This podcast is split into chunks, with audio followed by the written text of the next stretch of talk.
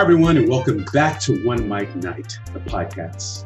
The podcast that brings you stories of artists and their personal journeys in entertainment, helping to guide, answer questions, and motivate you in life and in business.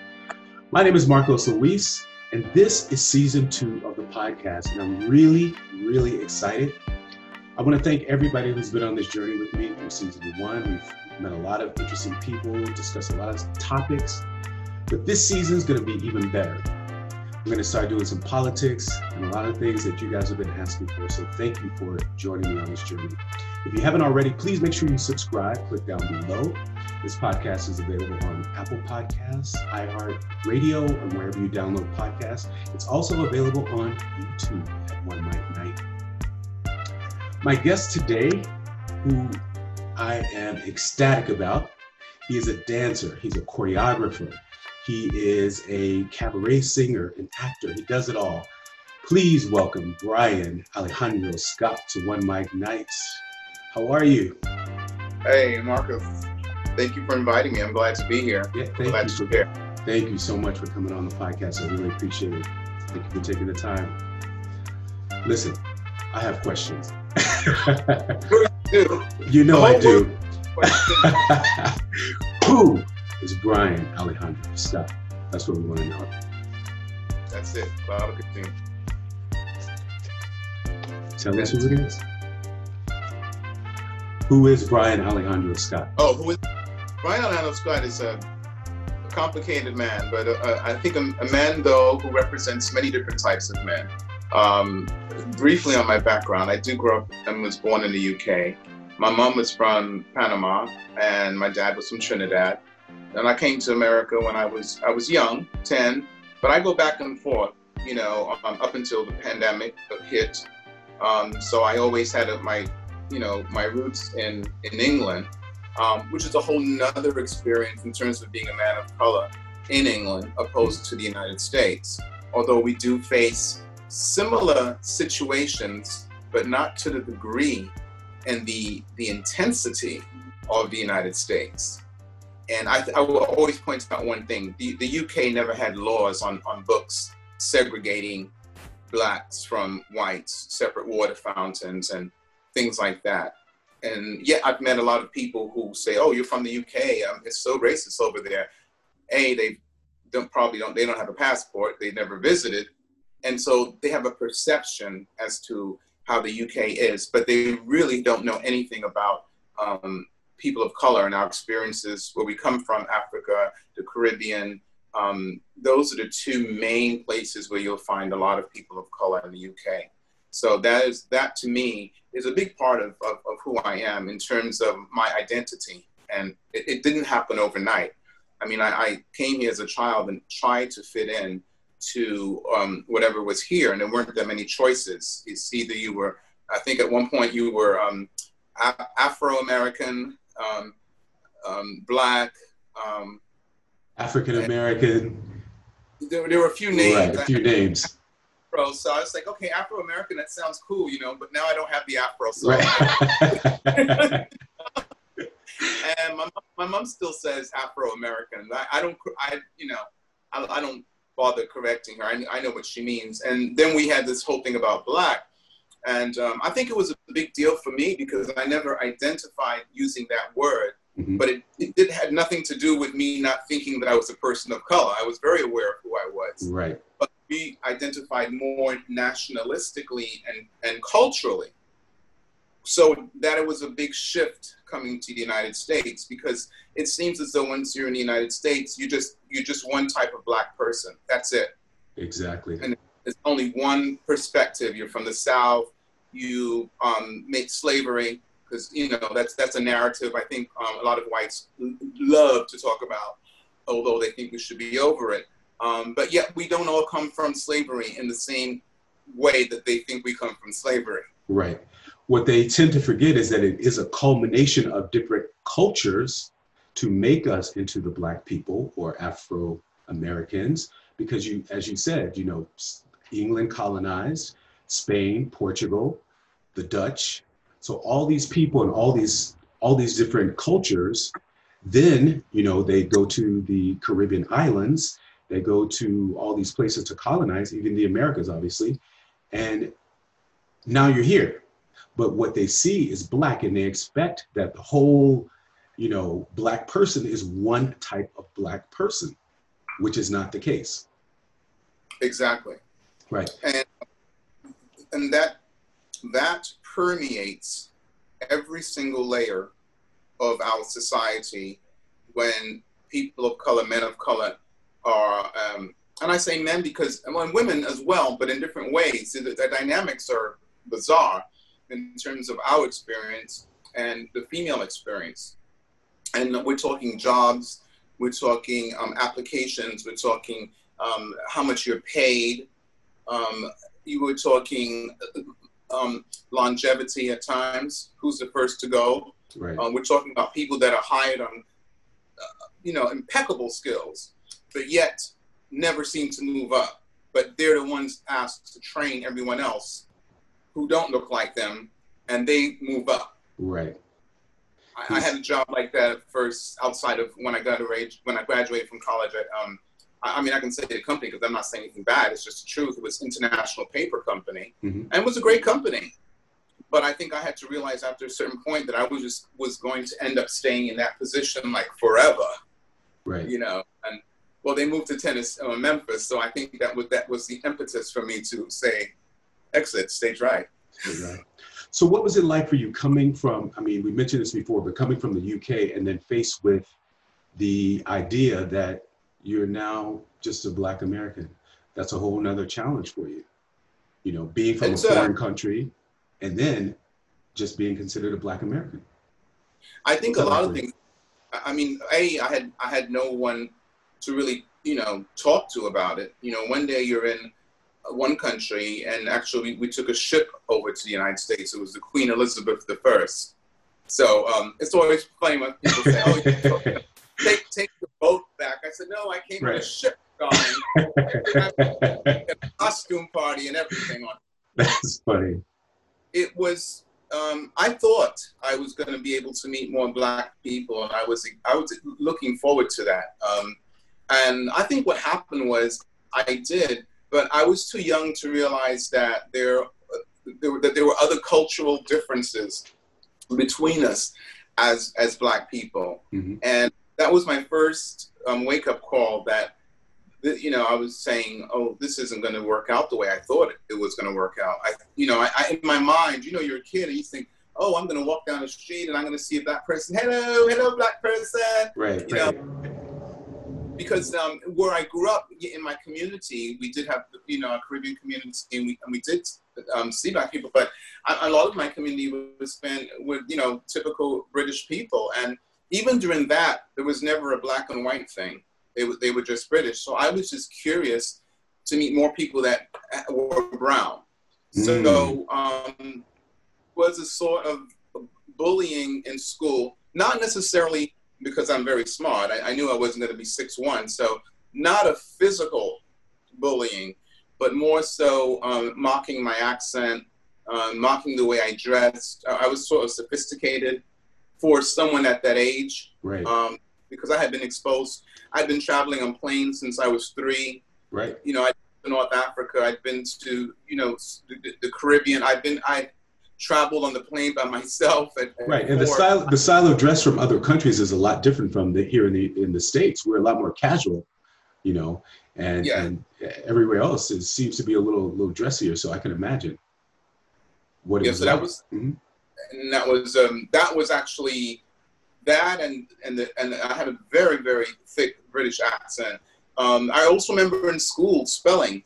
I was an all right student, but um, in England you spell things differently. Certain letters, a lot of time, um, good example, color, which I, I always knew was C O L O U R, but, but in America it's C O L O R. And certain little words. I did have one incident where I was going to the store and I wanted to get some um, crisp and they didn't know what I was talking about. And at that time, I didn't realize that I needed to ask for chips. And I think my mom told me to ask for chips, but I said, I don't want French fries. You know, like, in, see, that's chips in, in the UK is, is French fries. So I wanted crisps, which are potato chips. Potato chips, um, right. but I was too young to even, um, as I'm even explaining it to you now, to explain it. Um, so it was it was it was tricky, and, and and I think to this day I still um, shift between. There's always a love that I have for the UK. Um, I think people say, "Well, you've been here a long time. You, are American." Um, I, I, will say I'm Americanized to a certain degree, yes, but the fact that where my roots are, I've been very connected with my family. Um, I have family over there still. Mm-hmm. I watch British TV, um, and and we talk. It's a different type of dialogue. Um, right.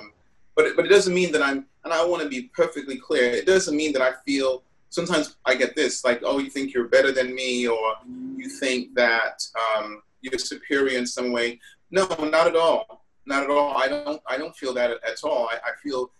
I, I feel. I'm, I'm lucky to have made a, a transition from one country well, to be honest, from my parents' country to another country to this country. Right. Okay, because they from Panama to the UK, became professions, professionals rather, and then to the United States. And at that time, I would imagine it would, they were probably up against a lot of racist attitudes as well, because we never grew up with um, that kind of racism. Right. Sure. Absolutely. It's interesting you say something, and I want to I want to backtrack just a minute because you said something about the way you spell color. Now, you know, I know Europeans, I know from England, it's C O L O U R. When I read that as a Black American, in my mind, and I'm not sure if other Black Americans feel the same way, but in my mind, you instantly know where it's from. And it's sort of a bell tings because you, you're thinking about a whole system, like the view of a Black American of, of England of the UK is, is completely different because you know the history of the colonization. So I'm not sure if everybody else feels this way, but I know that I feel this way. That when I see it written, there's a bell that tings in my head that makes me think of a whole different thing. Like if I see it written color, I instantly think of something derogatory. Oh, wow. Isn't that interesting? Yeah, I never... And I don't know if I'm the only one please, anybody who hears this, let me know. Write down in the comments below what what you think please, about yeah. You know the word color spelled C O L O U R. I may be the only one, but no, I, I think it's a valid um, perspective. I, it's mm-hmm. just something I had never um, considered. Right. Although I can see why you, you would might think that. Yeah. Mm-hmm. yeah. yeah. And there therein lies the difference that we're talking about you know, a person of color coming from the UK or coming from somewhere else versus someone who was born here in the States and what your perspective is of the world and and and you know the way color is black people are that's exactly it's, what we're talking very, about very tricky because um, in, in so many different facets but i'll say one thing is that um, america wants any person of color with that little drop thing they created uh, you know Let's just say you're black. Right. I don't you're care black. if you look like Williams or look like Lena Horne. Right. You're you're black. Although now, because of certain political things, they're questioning whether Kamala is black. So it's very, you know, subjective, I guess, yes. on who's in charge and who's saying whatever. But I feel, I feel that a lot of um, um, people from the UK, not just from the UK, who are black, um, various shades, some darker than myself, some lighter, whatever, um, are more into nationalistic identification. Mm. So find someone who's Jamaican who will say, "No, I'm not African American. I'm Jamaican." Right. Or yes. Daddy, or I'm Haitian. Right. Um, you know, I say I'm British, but I'm also Latino because you know it's, it's you, you, can't get everything in sometimes. You know, sometimes we're, we're so mixed up. Right. But my passport my passport and my birth certificate definitely indicate that I'm a, I'm, I'm a British citizen and I, and I am British, yes. But America strips away any kind of identity that you have outside of the narrative of what they have. Right, absolutely. I agree 100%. All of a sudden, you're American, but you're this, you're that, and you're that. Yeah. And, and with that comes a lot of negativity, which, you know, I think the average white person doesn't even see um, being unattractive, being dangerous, being perceived as lazy, being perceived as up to no good, mm-hmm. suspicious, right. um, crazy, um, angry. Um, so there's a lot of pressure, especially for men. I feel um, to to you know keep it all together, and yet people wonder, oh, well, what, what you know, why is he so upset? Because every single day, when we as men of color, black men, Yes. wake up, have to step outside of our comfort zone, our apartment, we don't know what's going to happen. We're faced with a challenge. We, we, don't know, Faced you with know, a challenge. right. Right. And we have to let everything else that um, may have happened in our lives, it could be anything, like a normal person, because we are normal people. you know? right. um, we have to we have to let it go. We can't say, "Oh, I had a bad night," or "My wife is," um, you know, we're having no, no, no. You need to get it together. You're going to be fired. Right. Yes. Yep. Because you don't know what it what it took for me to get from point A to here, point B. The challenges that I had walking out my door, seeing, you know, a non-person of color hold their bag tight because I'm walking by. Um, you know, someone who won't stop a cab, a taxi won't stop for me when I'm standing out in the street trying to hail a cab. There's so many challenges on your way just to get to the next point. How does that how does that make us feel? You know, how do we feel? You feel defeated. You feel like you can never get ahead. You feel a lot of things, you know. What do you fast forward to right now? George Floyd, everything that happened this past summer in 2020. Has things gotten better? Oh, oh God! Listen, any, any fool can see that the way that it was handled was based on either ineptitude, hmm uh, stupidity, hmm and then possibly laced with racism. Right. Because if you were to change George Floyd and put like a white woman who was from wherever Right. with the same situation, could have been doing crystal meth in the hotel with, with whomever she was on, Right. off counterfeit bills. I doubt seriously the, the policeman would have had his um, knee on her on her neck for that. I'll, I'll say this for that length For of that time. length of time. Right. Right. You're right.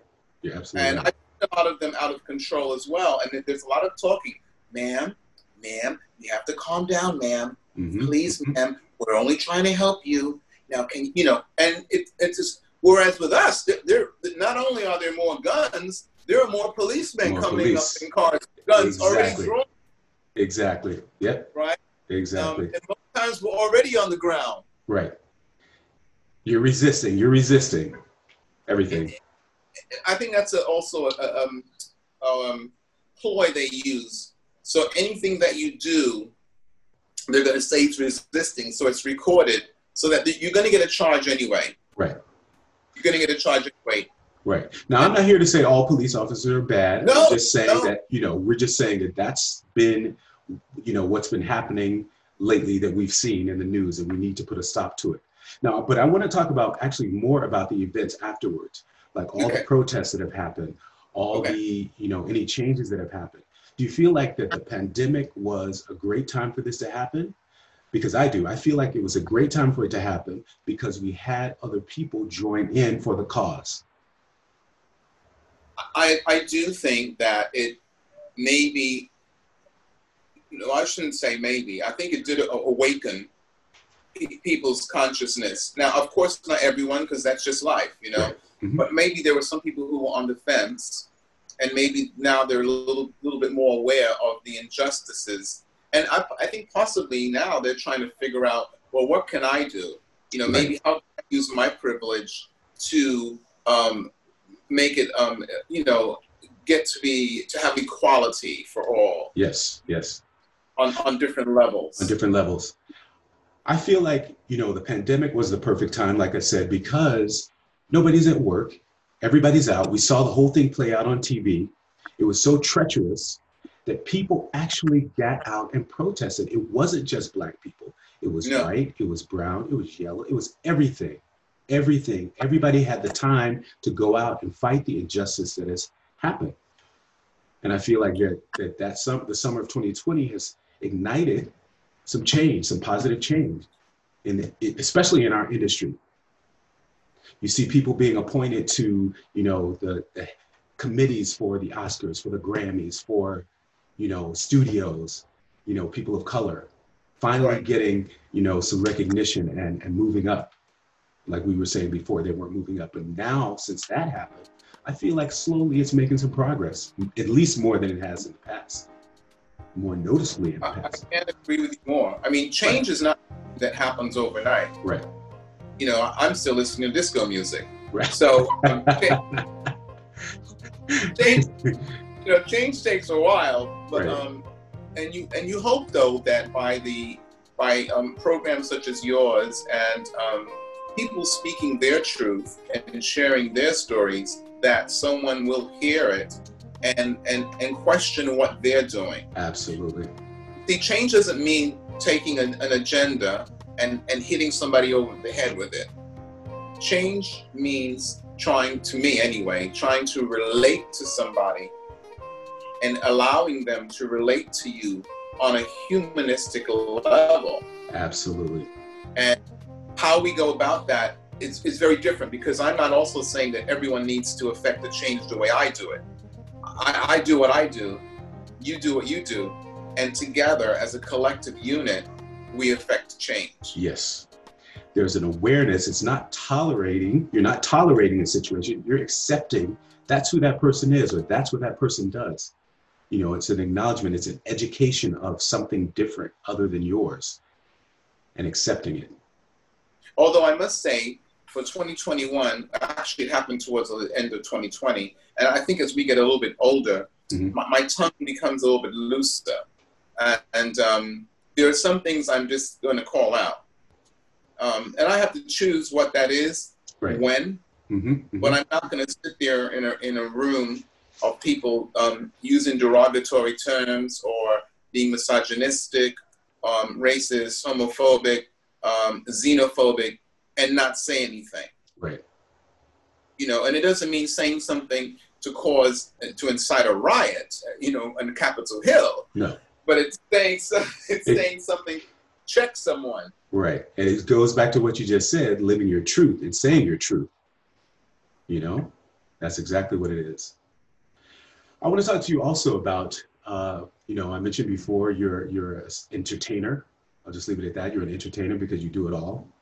You you have a special niche of performance that you do that kind of caught my eye.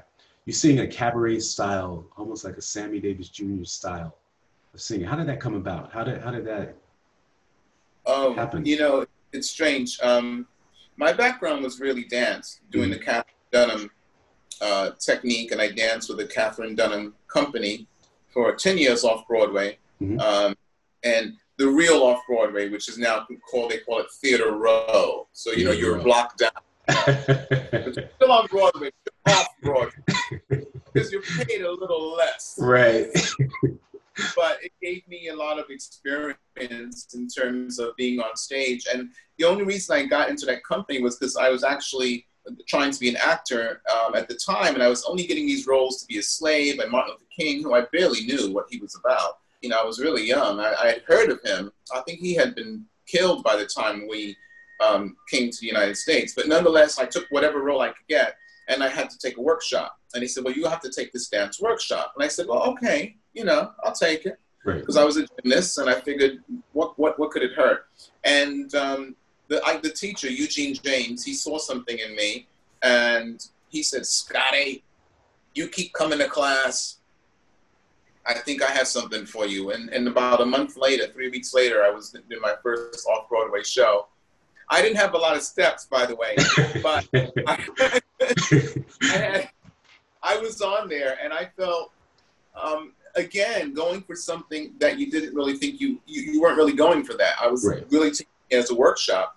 Um, and then fast forward, um, I, I sang, but I never took it too seriously. So I sang as a youngster and I had a, a solo at Carnegie Hall of all places. So I started at Carnegie Hall, darling. wow, wow, wow. and um, but I was always part of the choral group. But I just happened to have a solo in this particular song, Mhm. and but I never really took. And then I started a gospel choir in high school, even though I knew nothing about gospel music growing up as a Protestant in England. And, uh, but I knew how to read music. And I knew how to direct people, and I knew people who knew how to sing gospel music. And so we were at a predominantly white high school, very nice high school, Bayside High School in Queens, but uh, and, and excellent academics, I must say. But they didn't really have us involved with too many artistic things. It was very um, separate. Mm-hmm. So I started this gospel choir, and I got everyone involved, involved, and we sang. And then I went away to college. I went to Hampton University, um, which was called Hampton Institute. For those who are listening, I will give you the, that. Don't want people writing in. It's Hampton Institute.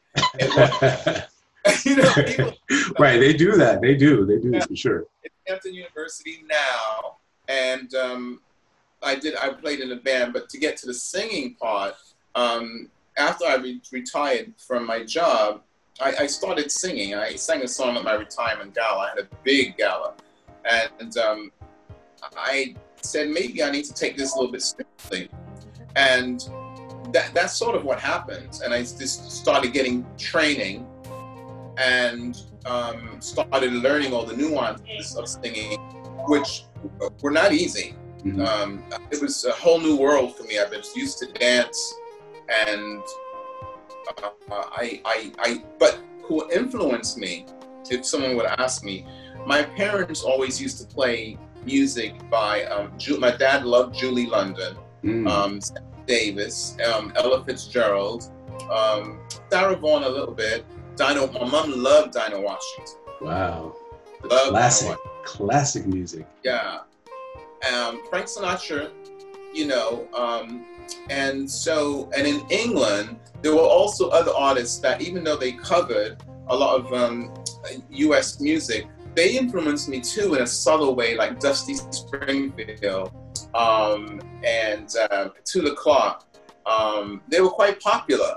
Um, and I was a youngster, so the sound, but she, they loved the Motown sound, which also, by the way, got me in a weird way. There's so many stories to tell, and I don't.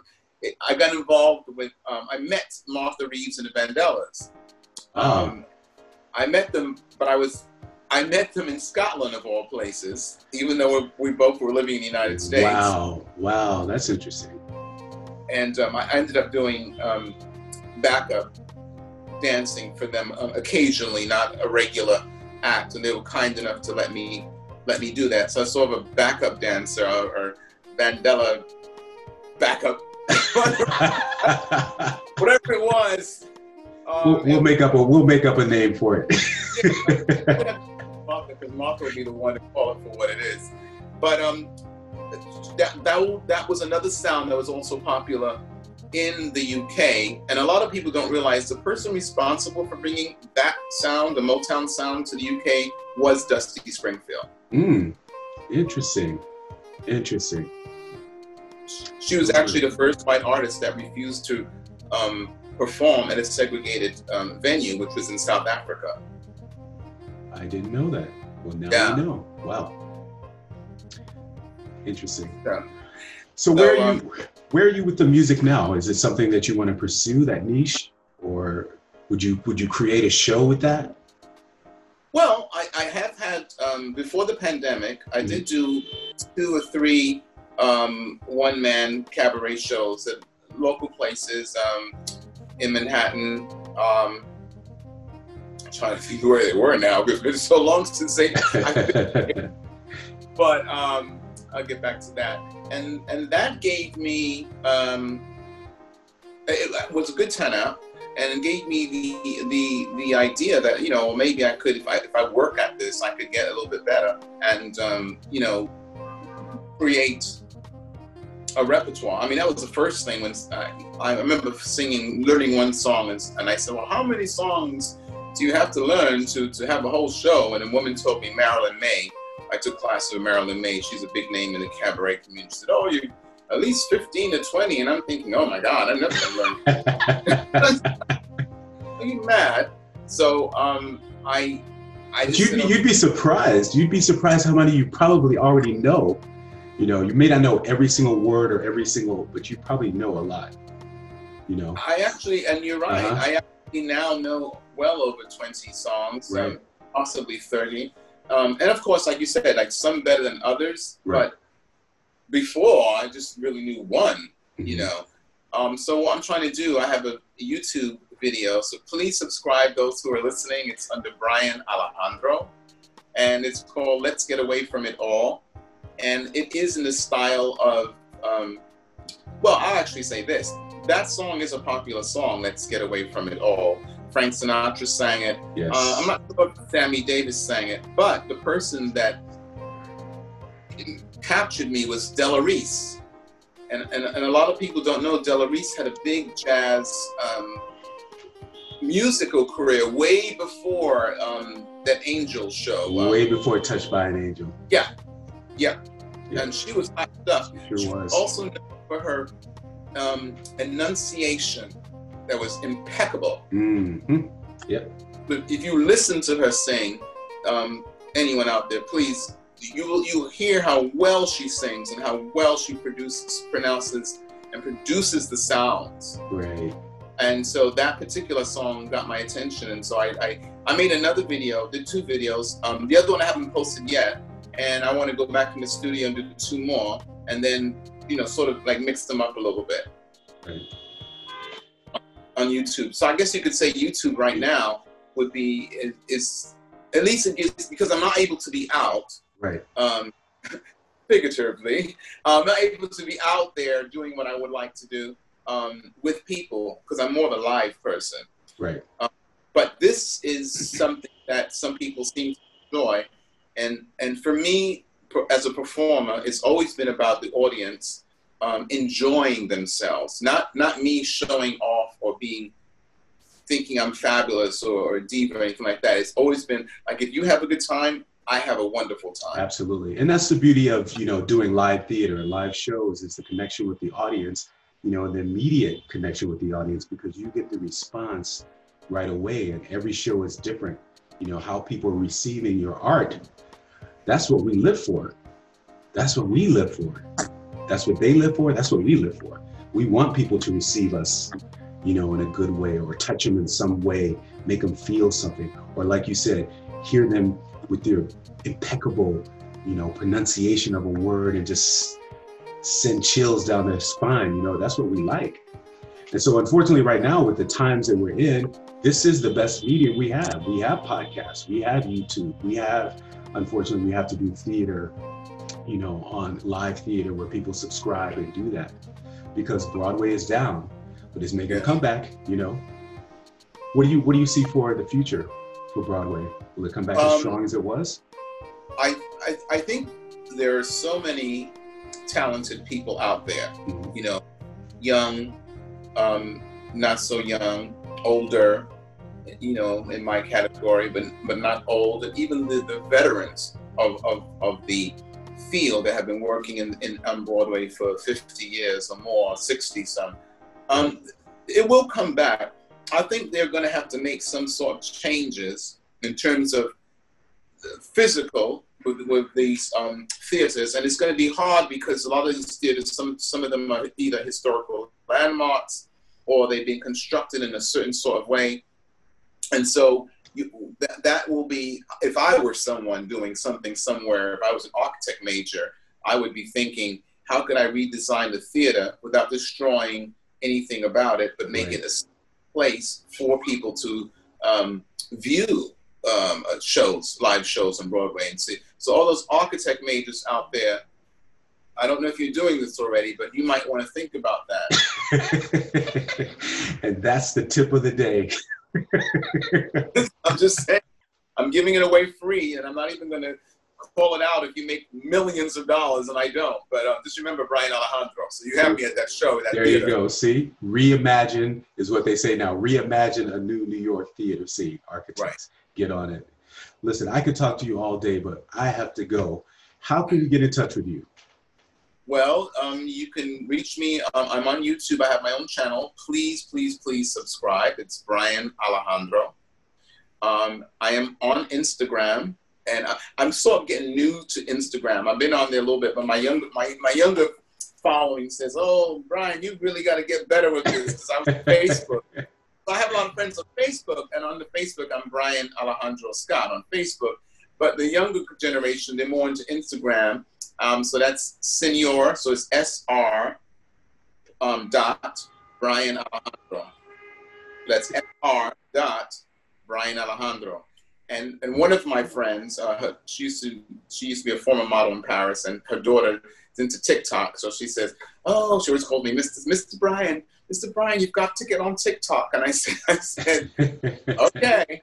So um, that may be um, something I'm going to. I mean, I'm I even though I'm not, you know, I'm not 20. You know, I'm 27. But even though I'm not 20, I'm still um, trying to keep up, but not in a way that looks of desperation. Right. In other words, it's, talk, it's about changing with the times, and one has to be open to, to new ideas and new concepts.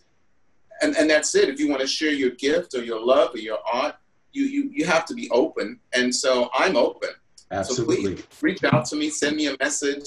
Um, and you can also contact me through um, Marcos, and you know we will see what's the next thing. Hopefully, a new video will be coming soon. And um, just want to wish everyone really the best. And um, for 2021, there's no need to make major, um, what's it called? What you do at the end of the year? Um, uh, resolutions. Yeah, resolutions. I think a resolution every day would be to treat someone in the way that you want to be, always loving, and understand that sometimes people's backgrounds or situations they cause to be who they are. Absolutely. So it takes you to rise above that and say, "It's all right, baby." it's all right.